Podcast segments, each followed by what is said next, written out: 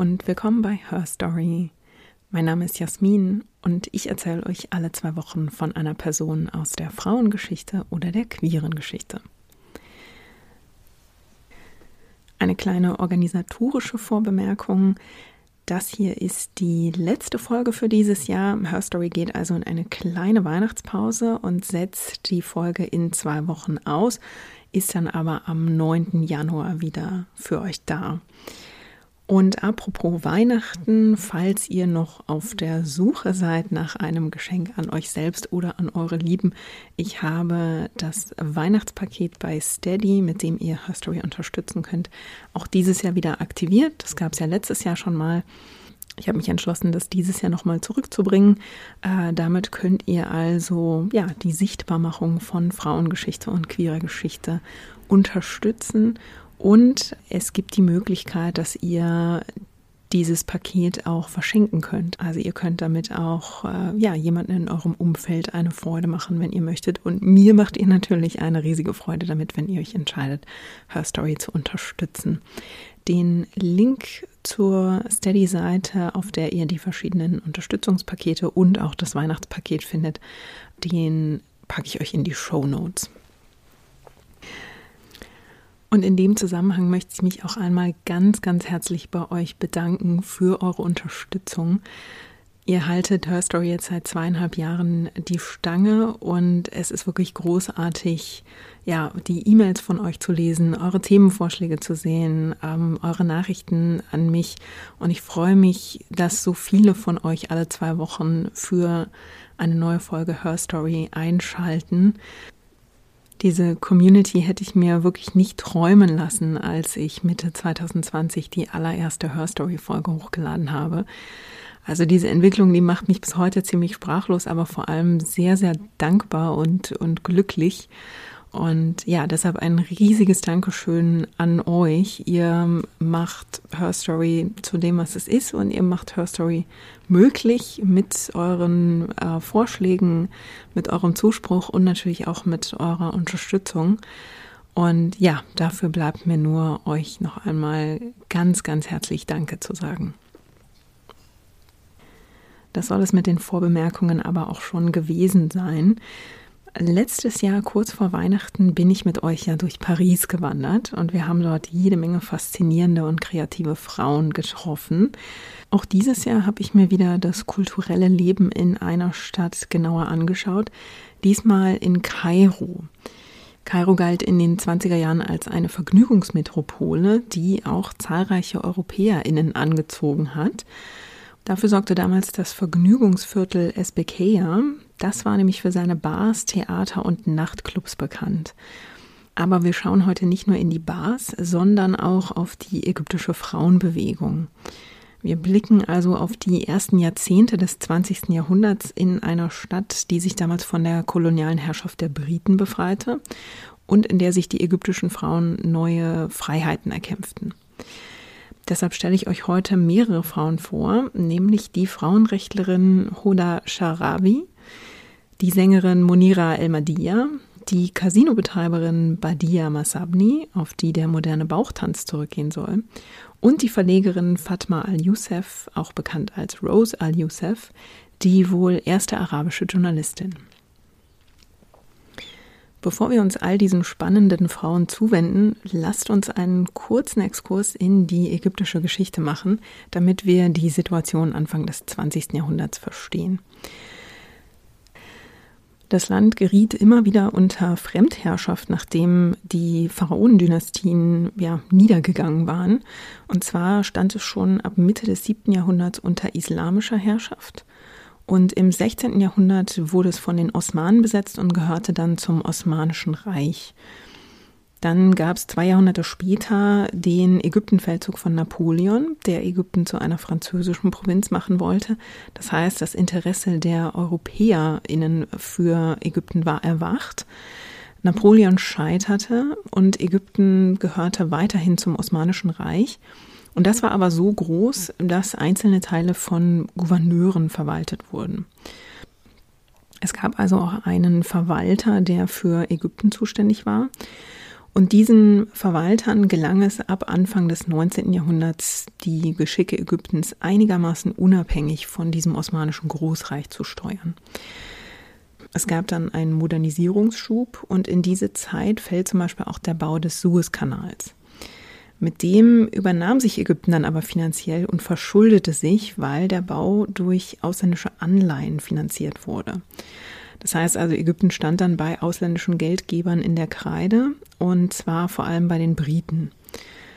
Das Ergebnis war dann der anglo-ägyptische Krieg 1882, nachdem die Briten die Macht über Ägypten übernahmen und das Land unter britische Kolonialherrschaft brachten. Und gegen diese Herrschaft regte sich in den kommenden Jahrzehnten dann immer mehr Widerstand. Die Briten formten das Land nämlich so um, wie es dem Empire diente. Da ist zum Beispiel die Landwirtschaft. Also in Ägypten war eigentlich der Getreideanbau sehr erfolgreich. Weil die Briten aber ihren Bedarf an Getreide schon anderweitig gedeckt hatten, schrieben sie Ägypten dann vor, die Landwirtschaft umzustellen, nämlich auf Baumwolle. Das führte dazu, äh, dass die Baumwolle nach Großbritannien exportiert wurde und im Land selber die Lebensmittelversorgung gefährdet war. Die Folge dieser britischen Kolonialherrschaft war also, dass Ägypten als Land ärmer und instabiler wurde. Und ein weiterer Effekt der britischen Kolonialherrschaft ist einer, der uns bis heute fasziniert, nämlich wenn wir Museen besuchen. Die Jahrhundertwende war ja die Zeit der großen Expeditionen.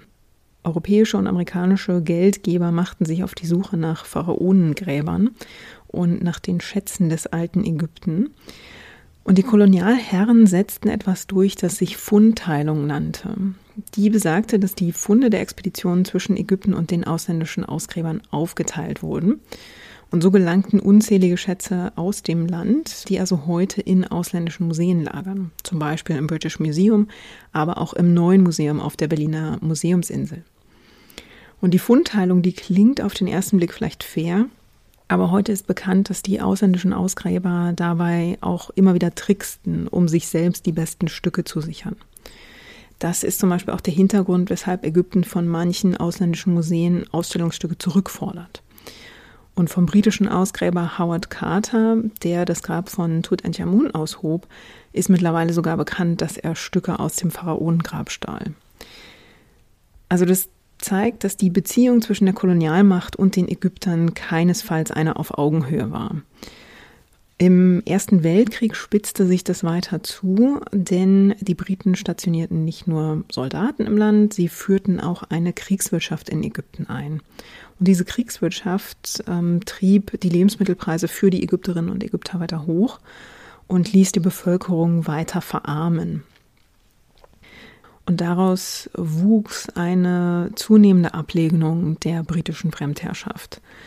Das führte zu einer nationalistischen Bewegung, die also ja, sich von der, von der britischen Fremdherrschaft befreien wollte. An der Spitze dieser Forderung stand ein Politiker namens Saad Zaglul von der Waft-Partei. Und die konnte mit dem Ziel, Ägypten also von den Briten unabhängig zu machen, eine, einen wirklich großen Teil der Bevölkerung hinter sich versammeln. Nach dem Ende des Ersten Weltkriegs 1919 trafen sich die Siegermächte in Paris, um die neue Weltordnung zu verhandeln. Und Saad Zaghloul wollte zu dieser Konferenz anreisen und also seine Forderungen nach einem unabhängigen Ägypten vortragen.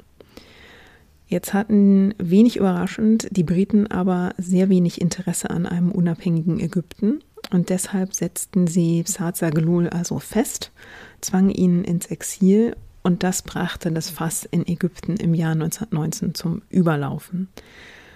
Die ägyptische Bevölkerung ging dann nämlich auf die Straße. Es kam zu Massenprotesten und zu Unruhen. Die Menschen zogen durch die Straßen und sangen ironische Lieder, die also die britische Fremdherrschaft kritisierten und auch ein Stück weit verhöhnten. Und den Briten gefiel natürlich auch das überhaupt nicht und sie gingen gewaltsam gegen diese Demonstrierenden vor. Also sie schossen in die Menge, sie marodierten auch durch die ländlichen Gegenden, ähm, sie brannten ganze Dörfer nieder, sie sollen auch gewaltsam, auch mit sexueller Gewalt gegen Frauen vorgegangen sein.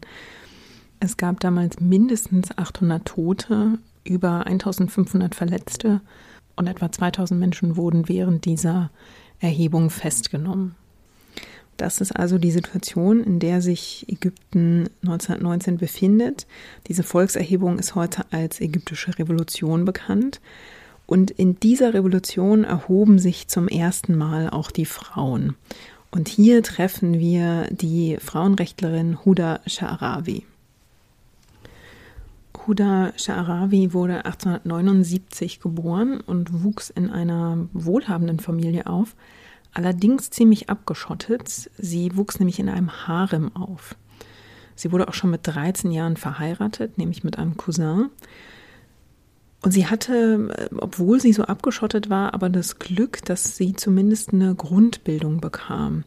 Also sie las religiöse Schriften, sie lernte auch mindestens eine Fremdsprache, nämlich Französisch. Und sie lebte dann zunächst ein ziemlich komfortables Leben als Frau in der wohlhabenden Schicht Ägyptens. Sie beschäftigte sich aber in dieser Situation auch schon ja mit der Lage der Frauen und sympathisierte mit dieser nationalistischen Strömung um die Waft-Partei, die damals Ägypten erfasste. Und mit diesem Interesse war sie als privilegierte Frau auch nicht allein. Also ab etwa 1850 formte sich in der arabischen Welt eine, eine Frauenbewegung, die also nicht nur Ägypten betraf, sondern äh, man sieht die zum Beispiel auch in Algerien, in Tunesien, in Marokko, auch in Afghanistan und im Iran. Und diese, die Feministinnen dieser ersten Frauenbewegung, die wagten mehrere Vorstöße. Dazu gehörte zum Beispiel, dass die Frauen öffentlich den Schleier abnahmen und den Frauen ging es vor allem darum, sich ja mehr Freiheiten zu, zu erkämpfen. Also sie wollten nicht mehr auf die häusliche Sphäre beschränkt werden, sondern sie wollten auch mehr am öffentlichen Leben teilnehmen. Sie forderten deshalb auch gleiche Bildungsmöglichkeiten, mehr Rechte in der Ehe, einen Zugang zum Arbeitsmarkt und natürlich auch das Wahlrecht. Huda Sha'arabis Engagement begann ungefähr am Anfang des 20. Jahrhunderts. Also sie engagierte sich dafür, die Situation der Frauen und Kinder in Ägypten zu verbessern. Sie kümmerte sich um ärmere Ägypterinnen, war also auch philanthropisch tätig und engagierte sich dafür mit der Intellectual Association of Egyptian Women äh, und setzte sich dabei unter anderem auch für Frauenbildung ein. Die ersten Schulen für Mädchen hatten Ende des 19. Jahrhunderts eröffnet, aber es dauerte tatsächlich bis 1928, bevor die American University in Kairo die erste Frau als Studentin aufnahm. Und es dauerte noch ein Jahr länger, bis die Cairo University die erste Frau als Studentin akzeptierte. Und als also 1919 die ägyptische Revolution losbricht, formuliert Sha'arawi gemeinsam mit mehreren hundert Frauen aus den gehobenen Schichten auch einen Protestbrief. Also für ihr Engagement in dieser Zeit wird sie auch manchmal als weibliche Saad Saglol bezeichnet, quasi als ja, als weiblicher Gegenpol zu diesem bekannten männlichen Anführer. In diesem Protestbrief wenden sich die Frauen nämlich gegen die britische Gewalt und sie fordern ebenfalls die Freiheit für Ägypten. Huda Sha'arawi gelang es damals, wirklich hunderte Frauen hinter sich zu versammeln, die sie dann am 16. März 1919, also zum Höhepunkt dieses Aufstands, auf einer Demonstration durch die Straßen Kairos führte. Und das war wirklich ziemlich unerhört, dass da Frauen mit ähm, politischen, also mit, mit Bannern, mit politischen Forderungen durch die Straßen Kairos zogen und eine politische Einstellung offen vertraten. Das gab es einfach nicht. Also das war wirklich quasi eine Revolution in der Revolution, dass die Frauen hier so offen sichtbar auftraten. Also ich habe ja gesagt, der Anführer der Waft-Partei Saad Zaghloul war von den Briten ins Exil gezwungen worden und sein Haus in Kairo wurde so eine Art Pilgerstätte für die Demonstrantinnen und Demonstranten. Und so führte auch Huda Sha'arawi die Frauen auf diesem Protestmarsch ähm, zum Haus von Saad Zaglul. Und von dort aus sollte es weitergehen um den Protestbrief persönlich an die Würdenträger in der Stadt zu überbringen. Die Frauen wurden aber von britischen Soldaten umringt. Und Huda Sha'arawi tut etwas, was man bis dahin auch noch nicht gesehen hat. Sie konfrontiert die Soldaten nämlich. Sie tritt provokativ auf, auf die Soldaten zu und sagt, dann erschießt mich doch.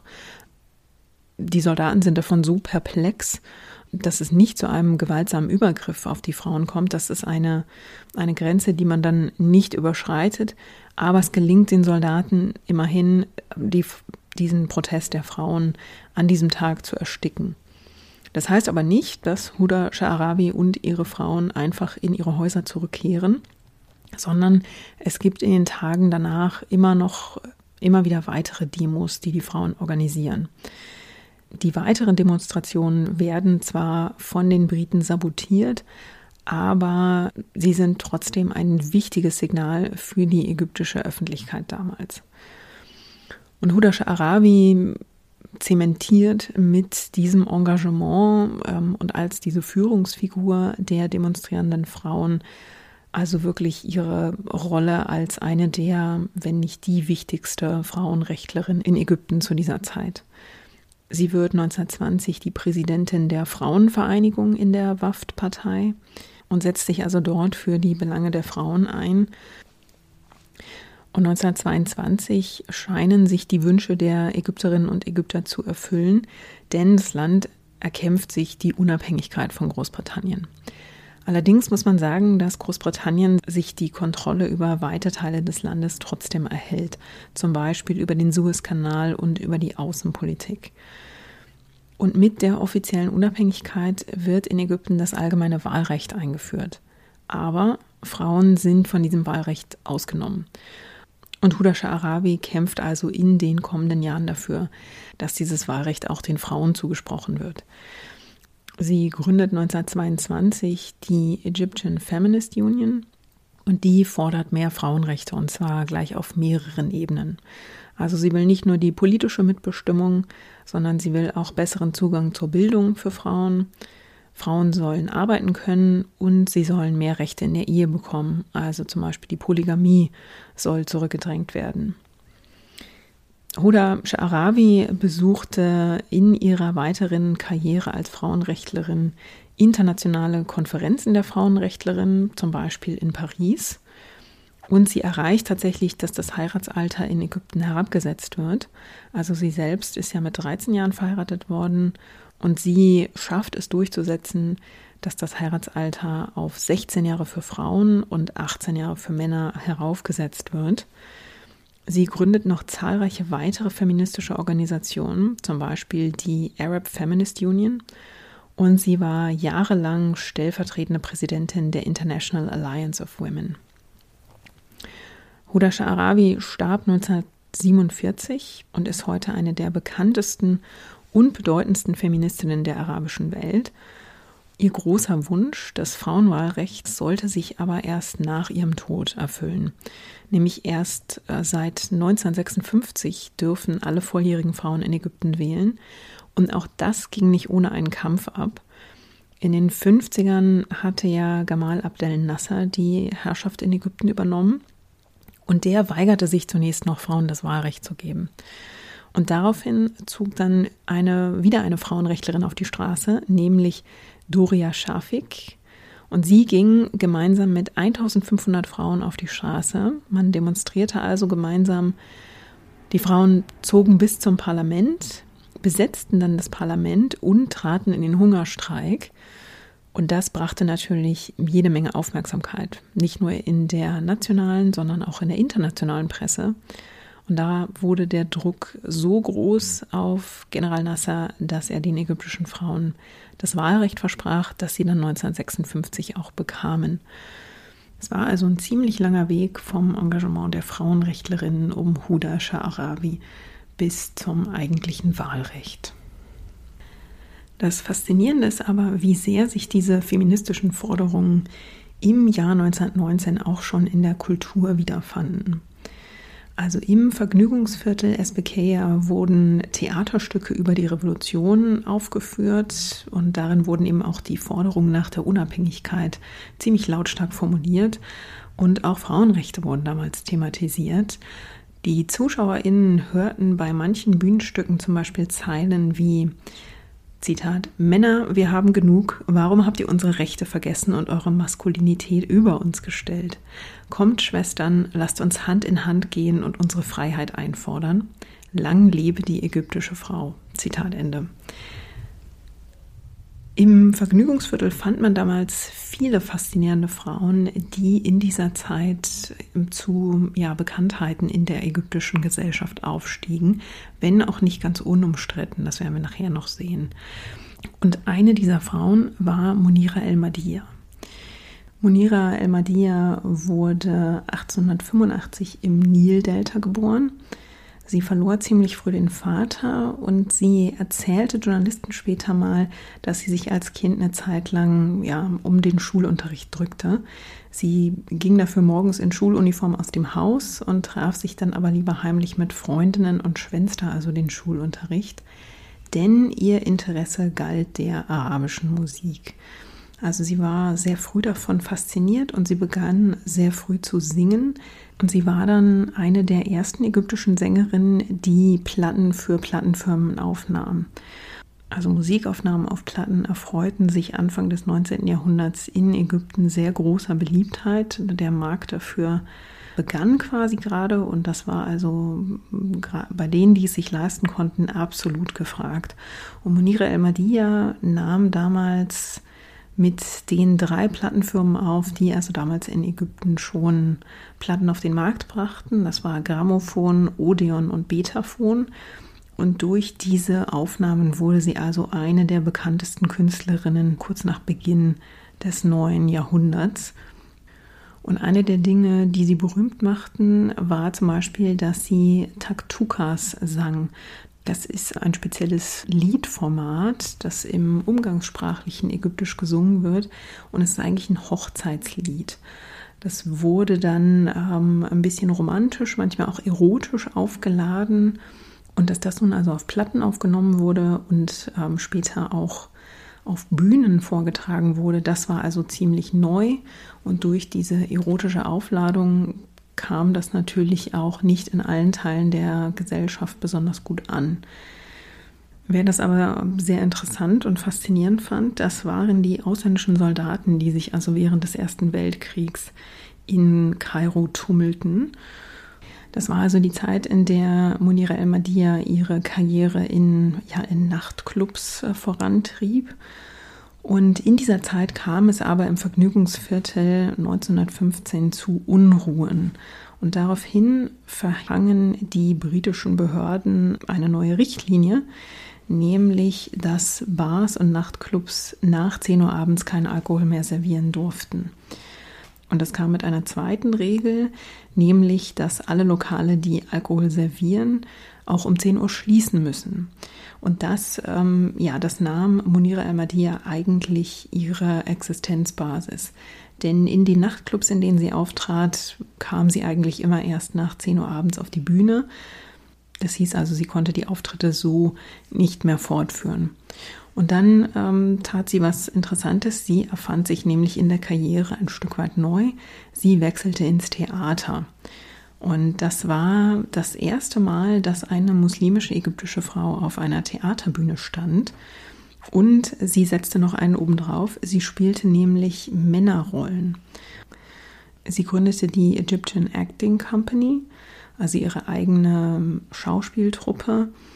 Und mit der führte sie zum Beispiel franco-arabische Revuen auf. Das waren Revuen, die im Mix aus Französisch und Arabisch vorgetragen wurden und also sich auch ganz eindeutig auch an ein europäisches Publikum richteten. Da traten auch ägyptische und europäische Schauspielerinnen gemeinsam auf und sangen kurze Stücke, tanzten. Also es war wirklich ja inspiriert vom europäischen Varieté-Theater mit ägyptischen Einflüssen. Und das erfreute sich damals im Viertel wirklich großer Beliebtheit. Und weil es so eine Neuheit war, brachte es sowohl ägyptisches Publikum als auch europäische Soldaten ins Theater. Und Munira El-Mudia beließ es auch nicht bei dieser Ausrichtung aufs Europäische. Sie nahm sich nämlich auch europäische Opern vor und adaptierte die fürs ägyptische Publikum. Das hieß, dass auch die Musik angepasst werden musste und das war wirklich gar nicht so einfach. Sie verantwortete aber mehrere erfolgreiche ähm, arabische Adaptionen, zum Beispiel von Tosca, von Carmen und auch von Madame Butterfly. Und mit denen war sie wirklich wahnsinnig erfolgreich, weil sie auch ein sehr kluges Marketing betrieb. Zum Beispiel, indem sie die Vorstellungen für diese Theaterstücke Wochen bis zu Monate lang auseinanderzog. Also nachdem die erste Vorstellung ein Erfolg war, konnte es Wochen dauern, bis das Stück das nächste Mal aufführte.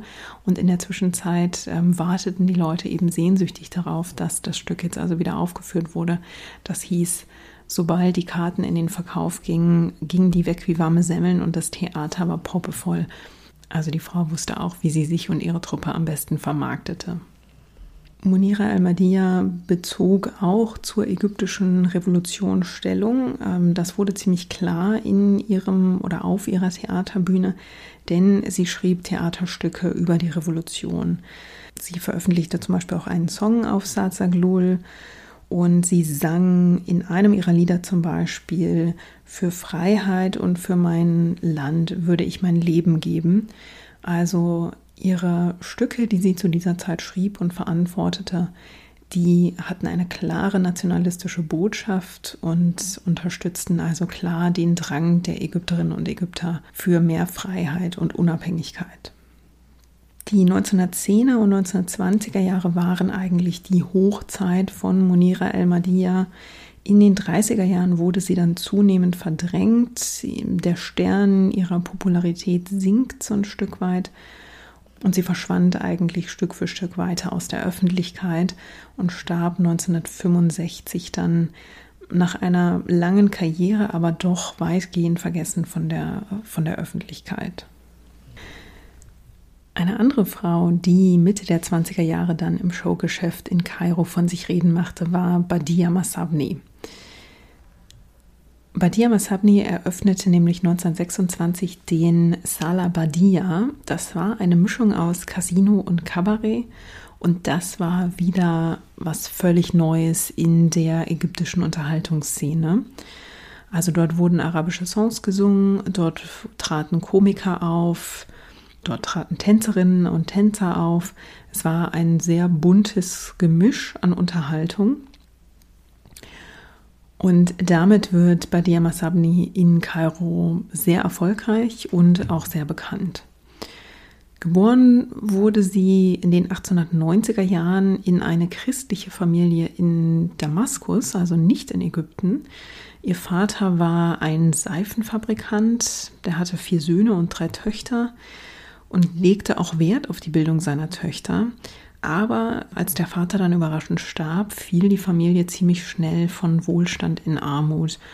Und äh, ja, es gab einen ziemlichen Absturz der Familie. Ein weiterer Bruder starb, das Haus der Familie wurde ausgeraubt, ein anderer Bruder wurde Alkoholiker und dann gab es für Badia ein sehr persönliches, ähm, noch persönlicheres Trauma. Sie wurde nämlich als Siebenjährige von einem Barbesitzer vergewaltigt. Sie vertraute sich ihrer Mutter an und dieser Barbesitzer wurde dann auch verhaftet, vor Gericht gestellt und verurteilt.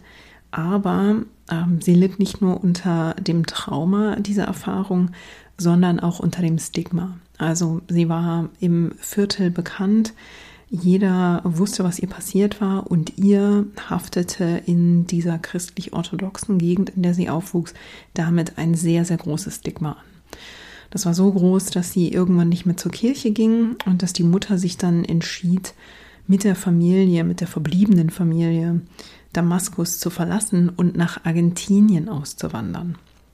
Es gab damals aus der Region einen relativ großen Migrationsweg gen Nord- und Südamerika und Badias Familie machte sich also auf den Weg nach Argentinien.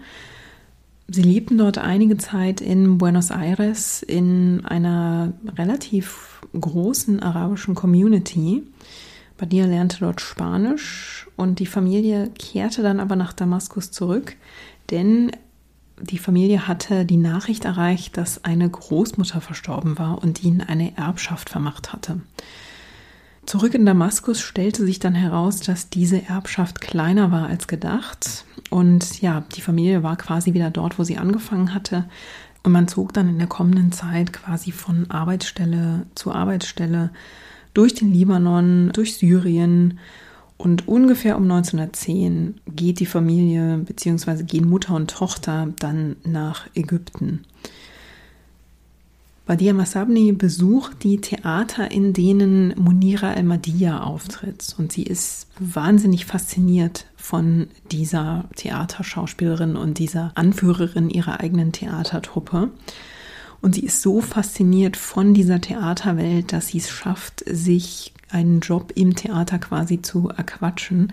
Ihre Mutter kehrt nach Damaskus zurück und Badia tourt unterdessen bald mit einer ersten Theatertruppe über Land in Ägypten. Sie spielt in dieser Truppe auch erste Hauptrollen und geht in dieser Zeit eine Beziehung mit einem wohlhabenden Mann ein, der ihr zunächst einen ziemlich guten Lebensstil finanziert, sie ausführt und so weiter und so fort. Aber, und das finde ich sehr interessant, sie ähm, entscheidet sich, diese Beziehung zu beenden, obwohl sie im Prinzip dort jemanden hat, der für sie sorgt. Aber sie erinnert sich offenbar an ihre Kindheitserfahrung, ähm, nämlich nachdem der Vater starb, fiel die Familie in Armut. Also diese Abhängigkeit von einem Brotverdiener, die wollte sie, in die wollte sie nicht fallen. Sie wollte sich ihre eigene Unabhängigkeit bewahren und dafür gab sie also diese Beziehung auf und konzentrierte sich ganz auf ihre Karriere. Mit Ausbruch des Ersten Weltkriegs kehrte sie nach Beirut zurück und ähm, will dort dann die Songs, die sie in Ägypten kennengelernt hat, populär machen. Also auch diesen Musikstil, den sie von Munira El-Madiyya ähm, quasi aufgeschnappt hat und der sie so fasziniert hat, diese Musik versucht sie nun aus Kairo nach Beirut zu exportieren. Und sie tritt eine ganze Weile in Beirut auf und singt dort also auch die Hits von Munira al-Madiyya. In der Region bricht während des Ersten Weltkriegs aber auch eine Hungersnot aus. Es gibt politische Unruhen, äh, Kritiker der Regierung werden hingerichtet. Es wird also ein sehr, es ist eine sehr instabile Situation. Und Badia Masabni entscheidet sich, aus Beirut wieder abzureisen, Beirut also den Rücken zu kehren und nach Kairo zurückzukehren. Noch in Beirut adoptiert sie ein kleines Mädchen und sie kommt dann also als alleinerziehende Frau nach Kairo zurück. Sie hat mittlerweile ungefähr ein Jahrzehnt Erfahrung ähm, in der ja, Theaterwelt und sie macht sich jetzt einen Namen als Komödiantin und verdient ziemlich gutes Geld damit. Also so viel, dass sie ihrer Tochter eine Hauslehrerin ermöglichen kann und dass sie also ein Leben in relativem Wohlstand leben kann. Sie geht 1924 mit ihrer Truppe auch auf Tour nach Südamerika und sie heiratet in diesem Jahr auch einen ägyptischen Komiker. Diese Ehe scheitert allerdings schon nach ungefähr zwei Jahren und danach macht Badia Masabni einen weiteren großen Schritt. Wir sind also jetzt im Jahr 1926 und das ist das Jahr, in dem sie äh, diesen großen Club kauft und dort ihren Salabadia eröffnet. Und mit dem Salabadia wird Badia Masabni in der Stadt wirklich endgültig zum Star. Sie hat nämlich ein Gespür dafür, wie sie die Leute in ihre Spielstätte lockt.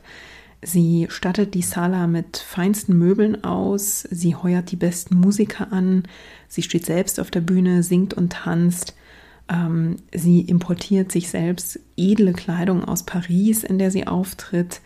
Und sie reist sogar durch Europa, um dort neue Talente zu finden und anzuheuern. Und sie nutzt diesen ganzen Bohai und diesen, diesen Lifestyle als Attraktion. Also die Leute fangen an, über sie zu reden und jeder will diesen Salah mal von innen gesehen haben und das zieht also die Leute an. Und sie hat auch durchaus ein Gespür für die Bedürfnisse der ägyptischen Frauen. Sie bietet nämlich Matinees an, also Nachmittagsshows, die exklusiv nur für Frauen geöffnet werden, sodass muslimische Frauen, die eigentlich keine Shows mit gemischtem Publikum besuchen können, also auch Zugang zum Salabadia haben können. Also man muss sagen, das ist ein kluges Konzept. Sie ist eine, sie ist damit eine erfolgreiche Geschäftsfrau und dieses Konzept zieht entsprechend schnell NachahmerInnen an. Und eines davon ist Badia Masabnis einstiges Idol, nämlich Munira El-Madia. Die eröffnet zu dieser Zeit auch einen Sala Munira und es gibt noch weitere Schauspielerinnen, die zu dieser Zeit also versuchen, auf diesen Zug aufzuspringen. Und Anfang der 30er Jahre locken also im Vergnügungsviertel überall die Salas. Eine besondere Attraktion bei Badia Masabni ist der Bauchtanz. Und da würde ihr zugeschrieben, dass sie den Bauchtanz maßgeblich weiterentwickelt hat. Den Bauchtanz gab es schon vorher, der war aber sehr zurückhaltend. Und Badia Masabni war offenbar von ihren Auslandsaufenthalten, von Tänzen, die sie dort gesehen hatte, so beeinflusst, dass sie ja diese Einflüsse auch in den in diesen arabischen Tanz brachte.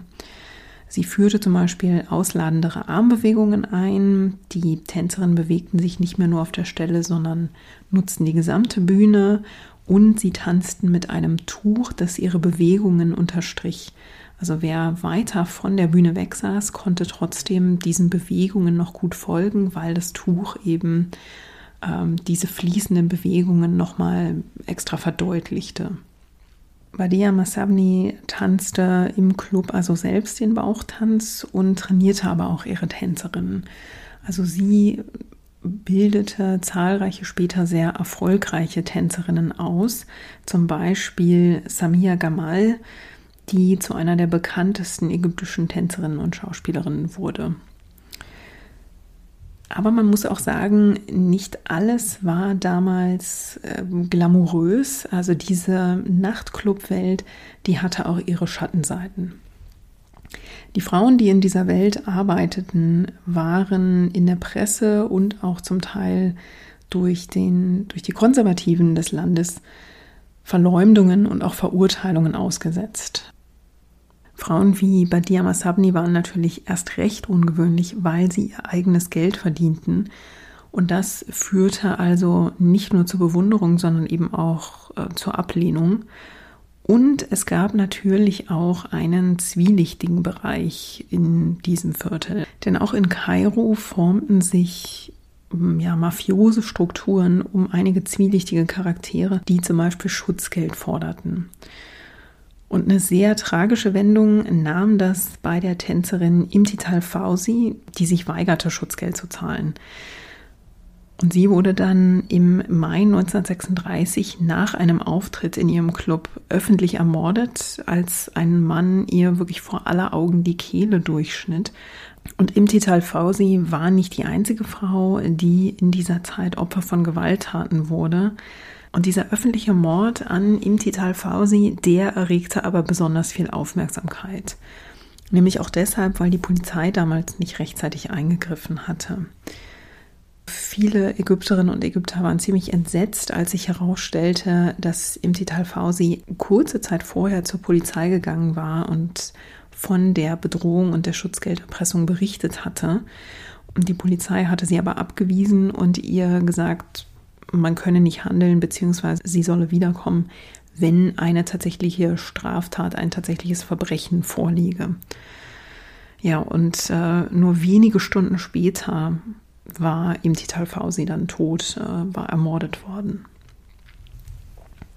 Das führte also damals zu einem großen Echo in der Presse und das Pendel schlug in dieser Debatte ziemlich aus. Auf der einen Seite gab es ja diese Vorstellung von Frauen, die mit dieser Karriere im Showbusiness gerade als Tänzerinnen als unmoralisch angesehen wurden. Und Imtital Fausi war auch eine alleinerziehende Frau, womit sie gegen gesellschaftliche Regeln verstieß.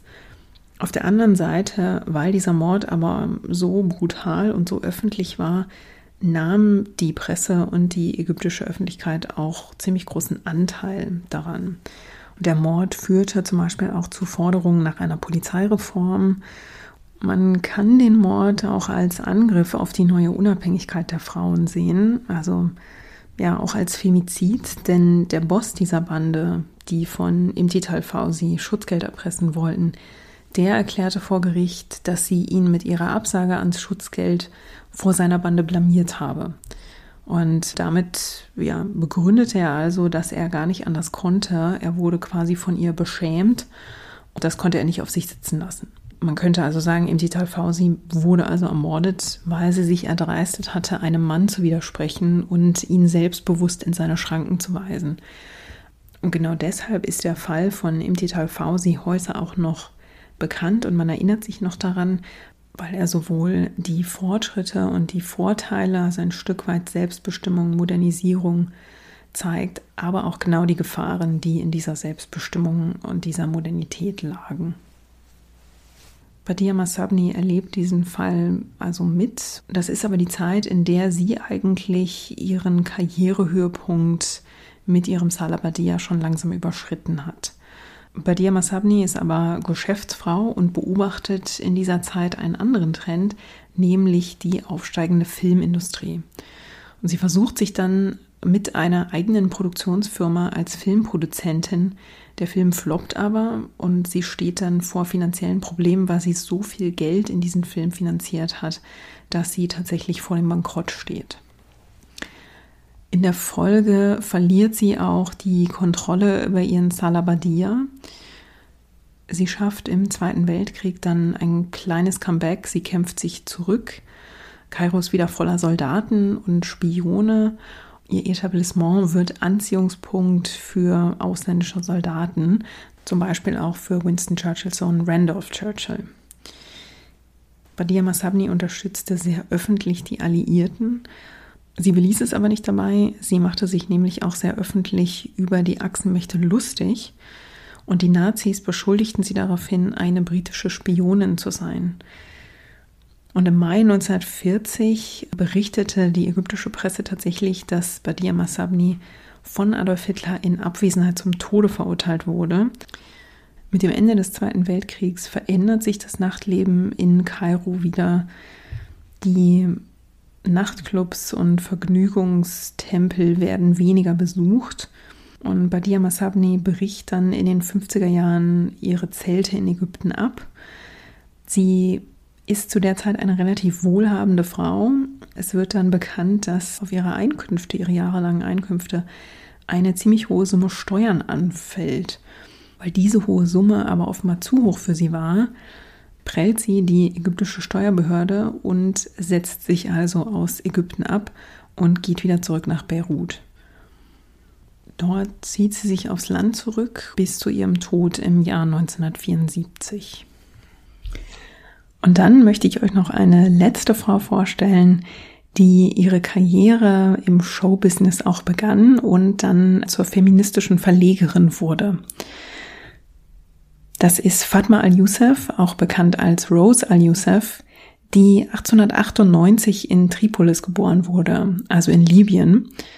Ihre Mutter starb bei der Geburt und der Vater war ein Geschäftsmann, ein Händler, der viel unterwegs war und sie deshalb bei einer christlichen Familie ließ. Es ist auch relativ wenig bekannt über ihre Kindheitsjahre und sie taucht dann Anfang des 20. Jahrhunderts in Alexandria auf. Dort beginnt sie ihre Karriere als Teenager auch in einer Theatergruppe, und zwar in der Gruppe eines ziemlich erfolgreichen Regisseurs, Aziz Said. Der wird ihr Mentor und durch seine Ausbildung wird sie zu einem der Stars der Truppe. Als erfolgreiche Schauspielerin steht sie im Rampenlicht, aber sie wird für ihr Auftreten in der Presse auch kritisiert, denn wie viele Tänzerinnen und Schauspielerinnen sieht sie sich zum Beispiel dem Vorwurf ausgesetzt, dass sie nicht ausreichend bekleidet sei und damit ja gegen ägyptische Moralvorstellungen verstoße. Sie sieht also nicht nur den Erfolg in dieser Branche, sondern auch die Schattenseiten. Und diese Berichterstattung in den Medien, gerade über die Tänzerin und Schauspielerin, das ist etwas, das ähm, bei ihr bleibt und das an ihr offenbar zunehmend nagt. Sie beendet ihre ziemlich erfolgreiche Schauspielkarriere nämlich Mitte der 20er Jahre und ja, beginnt quasi eine neue Karriere. Sie gründet nämlich ein Magazin, das sie auch ziemlich selbstbewusst nach sich selbst benennt. Also das Magazin heißt auch Rose Al Youssef.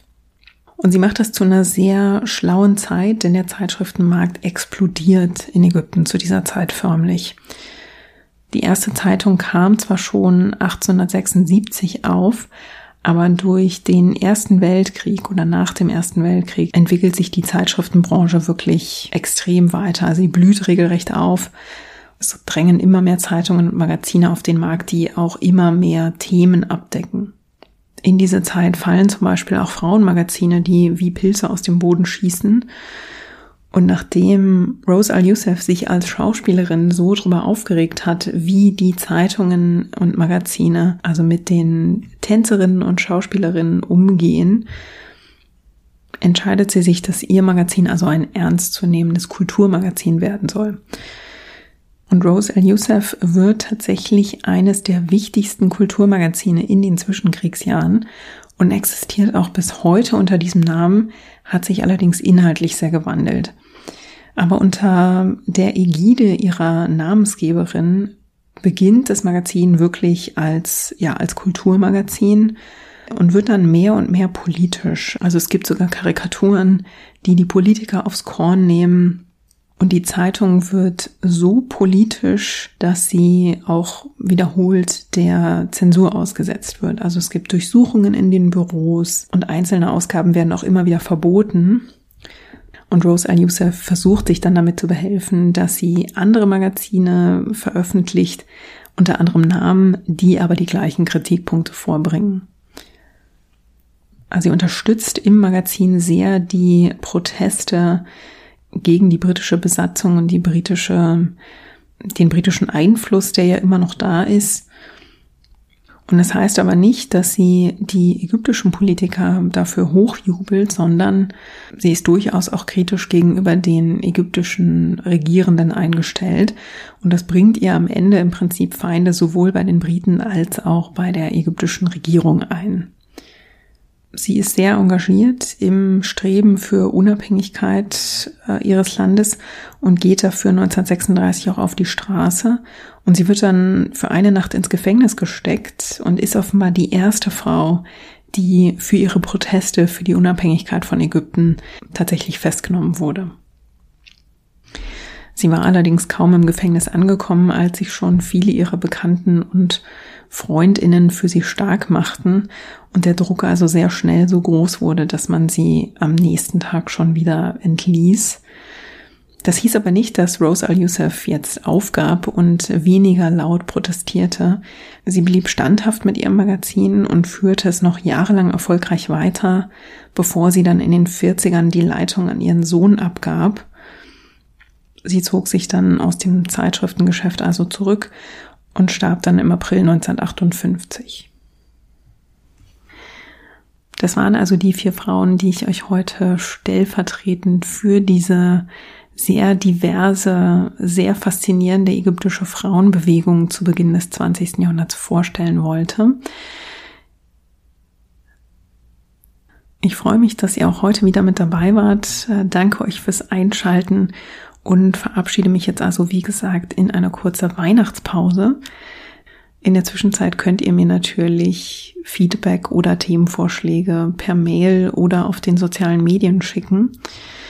Wir hören uns wieder am 9. Januar mit einer neuen spannenden Biografie. Bis dahin wünsche ich euch einen schönen Jahresausklang. Passt euch auf und lasst es euch gut gehen.